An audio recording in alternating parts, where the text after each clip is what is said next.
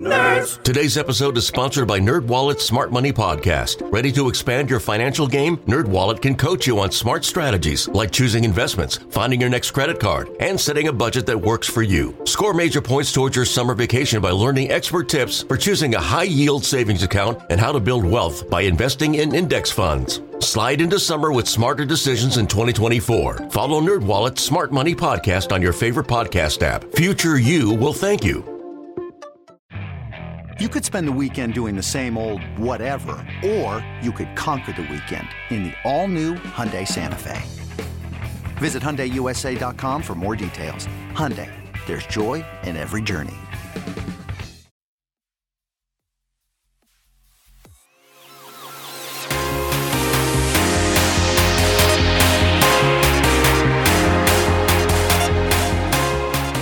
Think the Saints are really going to play that much hardball with Sean, considering he got them a Super Bowl, the the time he spent there? You know what I mean? Like, I feel like they would kind of, kind of do him a solid, and and this isn't going to be like holding up other teams for. Okay, let me. Okay, They're so let's let me just clarify here. You want Yeah. the Saints to do Sean Payton a solid and send him to a competing NFC team that'll be right there trying to stop them from I'm- making the playoffs. I'm not saying trade him for a seventh round or a sixth round or whatever. sure. I'm saying if they get a fair enough value offer versus like, you know, holding out for like, no, Yeah. we're demanding a, a first or a second or whatever. Like, if the Cardinals come in and say, we'll give you a third and a fourth. Right. and that ultimately is like, okay, that's that's fine enough comp. Like, I almost feel like there's gonna be a little bit easier of a negotiation because of Mhm. what Sean did for them and the time he spent there, where uh, al- almost it's a little different with Arizona and Bruce Arians. When we had Bruce under contract, we sent him to Tampa. We got virtually a, a sack of potatoes for him compared to what coaches have been traded for in the past. Right. And it's it was mainly because Michael Bidwill, like, well, we don't want Bruce. If Bruce wants to coach, go let him go somewhere else. Like, there's a little bit difference here where I think the Saints would love to have Sean Payton back. considered. right.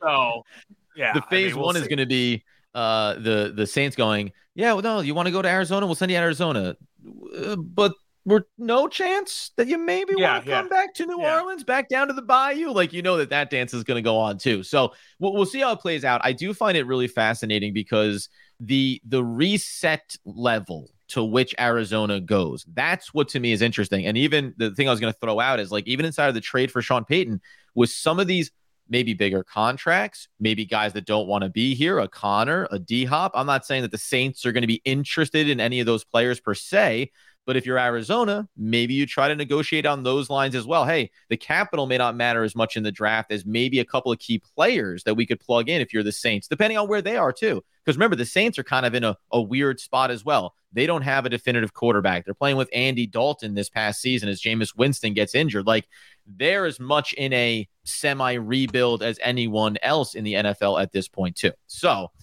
that being the case, the other thing that comes in here is how high can the Arizona Cardinals get in the NFL draft? And I w- we want to talk about these games, and I'll just use there's different metrics by which um, they uh, value draft capital. But just to give you a sense of it, DraftTek had this up where right now Arizona as the fourth overall pick that's valued at 1800 points that you need to accumulate if you're talking about a trade and those things are valued differently based on if you're coming up for a quarterback etc but the two the second overall pick where chicago holds right now that's 2600 and Yeah, the that. difference there Oy, yeah. That's a lot, right? when you To- look back so like you go into the second round saying you're talking about hey where's the difference? Okay that's a difference of one that's a difference of eight, uh, 800 points. You can go back and get two top end second round picks to make up that difference. You can get a two and two threes just to make up the difference between two and four, let alone just the initial value of your first round pick, maybe plus something extra because you want to come for a quarterback, et cetera. We've seen those bidding wars play out, but I thought it was important to set the table with hey, one more spot, two more spots makes a huge difference. It's to say nothing of teams that are competing to get up there to draft their franchise guy. Yeah, I mean, for the Cardinals to try to move up, like if they get stuck at four and maybe they want to go get one of those dynamic players, it's going to cost a lot. Now, with that being said, if you're talking about a team trying to move up from three or four spots behind the Cardinals, it's a lot. So, Yeah. it, that's where it does become a juggling act of do you stay put, get that mm. star guy, or or do you take the haul that you're going to get? Because I mean, right now, how many how many what is it saying for? Hold on, let me pull up Tankathon here. What's it saying for like a uh the Colts are only one spot back, but give me someone that's like two. Let's say um Atlanta needs a quarterback. What if Yeah. Atlanta at seven wants to move up to four? What are they giving Arizona at that point based on that chart?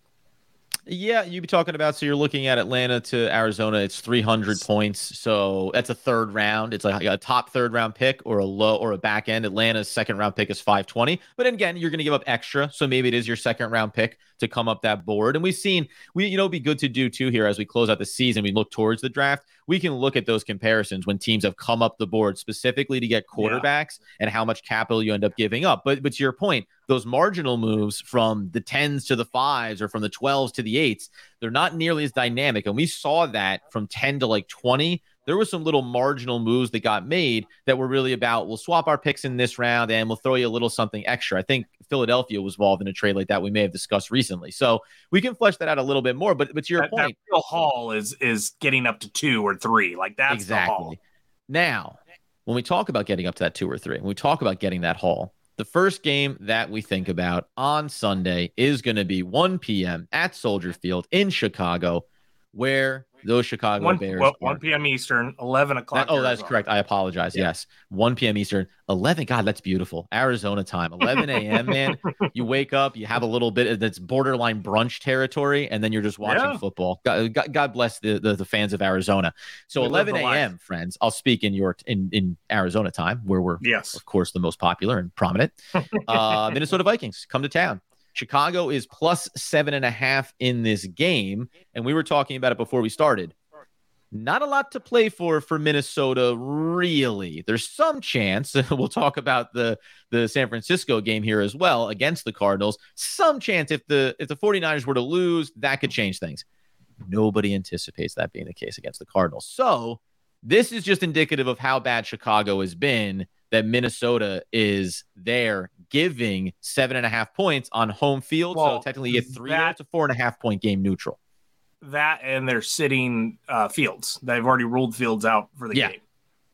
So, So there's nothing standing between Minnesota and beat. Like, wh- where do you feel on this? There's no fields. Minnesota doesn't have a ton to play for. Do you see this the- as being just kind of a slowly, you know, trudging towards the end? Is Chicago good enough Yeah. to beat backups even of Minnesota if they go that way?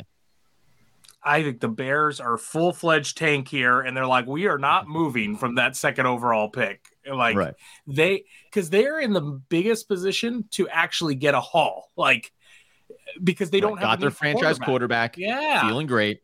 They don't want to move. So, you know, they're they're ruining Fields' opportunity here. And I get they're saying he's hurt all of a sudden and everything else, but they're ruining his opportunity at that rushing record in a single season um, for a quarterback. Ooh. Like he's he's only like 40 something yards away, and they're gonna hold him out because they want that second pick. They do not want to risk. Yeah. Can I be? the yeah, I know. I'm sure there is. Yeah. I'm sure there is risk there, but like, you probably Minnesota's not a great defense. You might be able to play Justin Fields for like one play and just run a naked bootleg and have him sprint for 50 yards and be done with it. Like, you, you know what I mean? I I, Yeah. I I understand why you'd never risk that, and I'm You sure could- Justin Fields would say he doesn't care. or half. Yeah, you could play him Yeah. for a quarter or a half and then bench him. I mean, I don't know why they're not going to let him get the record. I mean, maybe he is legitimately hurt, but I just I have a hard time buying it. Now, the the last time the Bears played the Vikings in Minnesota, uh, the Bears lost twenty. They had twenty two, and the Vikings had twenty nine. So, looking at the game, it looks like it came down to the final quarter because the Vikings scored eight in the fourth, uh, and they ended up winning by seven. So. Um, and as I look at it, yep, they scored a, a touchdown with two minutes to go. So that game did come neck and neck last time they played.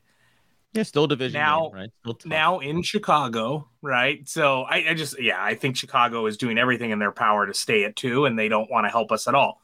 But that's Um, Chicago. yeah, 100. percent Denver, on the other hand, might be Now, trying to help here's us. a fun one. Yeah. This one is fun because Denver, who is going to be playing against the Chargers, and we were looking at that there where there's some world, depending on what happens with Baltimore, and it, the Chargers don't have a ton of reasons to go out and need to win this game. And I think I was looking over, I want to make sure um, that I had this right in the AFC playoff picture Well, as far as the what they could wait, the accomplish. Like there's some world where Baltimore wins, and they're playing maybe for the division, but I don't think it's going to impact the Chargers, who are sitting there in the what sixth seed right now. So it could, it, I think they could only be there if I'm not mistaken. And it looks like I'll pull that up here in the background, but it also looks like oh, they're actually at the five seed. I apologize. It looks like though it has to be that they are more concerned about the playoffs because the Broncos are giving three points at home. Neutral, you know, neutral site. That means you're talking about you, you know they're they're they're laying three because they get the three points at home. But like it's Denver, it's Denver this season. It's Denver with Russell Wilson. They are a Mhm. bad team. So there's no world that I can see the Chargers getting points unless it's all but confirmed that they are not worried about playing for anything on Sunday. Yeah, I, the only thing I can think of is it is in Denver, so home field advantage. But then two, Denver has played better as of late. They almost beat the the Chiefs a week ago. So I, know. I mean, again, almost only counts in uh, horseshoes and Horseshoes and hand hand grenades. grenades, but, baby. but in this case, I mean, they they came down to the wire. The Chiefs ended up beating them 27-24. Uh, the game before that, I don't think Russ played against the Rams. Uh, I'm trying to remember here. Ru- Russ has played good as of late. I'm trying to look at the the past games here, but I think I'm off uh, on what I'm looking at. But I, I know Russ was starting to get it together. It felt like compared to how he was at the beginning of the season. So, all all things considered, uh, I, I- I think uh, Russell Wilson and the Broncos for this game, they've got a lot. One, one, they're not worried about draft position because they're already giving up that pick, right? So, So- at the end of the day, Yes, and they have everything, they, and they can prove something here, right? Like that's what it's about, trying to prove something. And if you're trying to prove something, uh, they haven't won a game since October 30th. And you mentioned, so they almost beat Kansas City 27 24. In that game, Russell Wilson did complete 68% of his passes, one touchdown, one pick, um, 222 yards, a 48 QBR. That's good for like, you know, 20th or something around in the league average right now. Uh, did have two rushing touchdowns, which which helped him Mhm. a little bit there. Was bad against the Rams, had three interceptions the week prior, and then Kansas City, ironically, again the week before that, where he had three touchdowns, one pick. He's played better. You can say you can, you can certainly say he's played better football, but he had his worst QBR of the season against the Rams uh, on Christmas Day, which had absolutely nothing to play for. The Rams have Listen, nothing to do this season. Listen, it was Christmas though. You don't know. Russ woke up. He had some milk and cookies to appease the Mhm. kids, thinking he's Mhm. Santa. You know what I mean? Like, I, it's one of those things where Russ probably just went on his game because it was Christmas. But I remember before the Cardinals played the Broncos a month ago. Uh, you know, we we played the backup, but prior to that, when when Russ got banged up with the potential concussion, I actually think he got a concussion. That he was coming off his best game of the season when he got that concussion. So he was on an uptick, got the concussion, came back, and then you know played well against the Chiefs twice and terrible against the Rams once. So So as it stands right now, I want to clarify the Chargers situation here because the Chargers are playing the Broncos. That's an AFC team.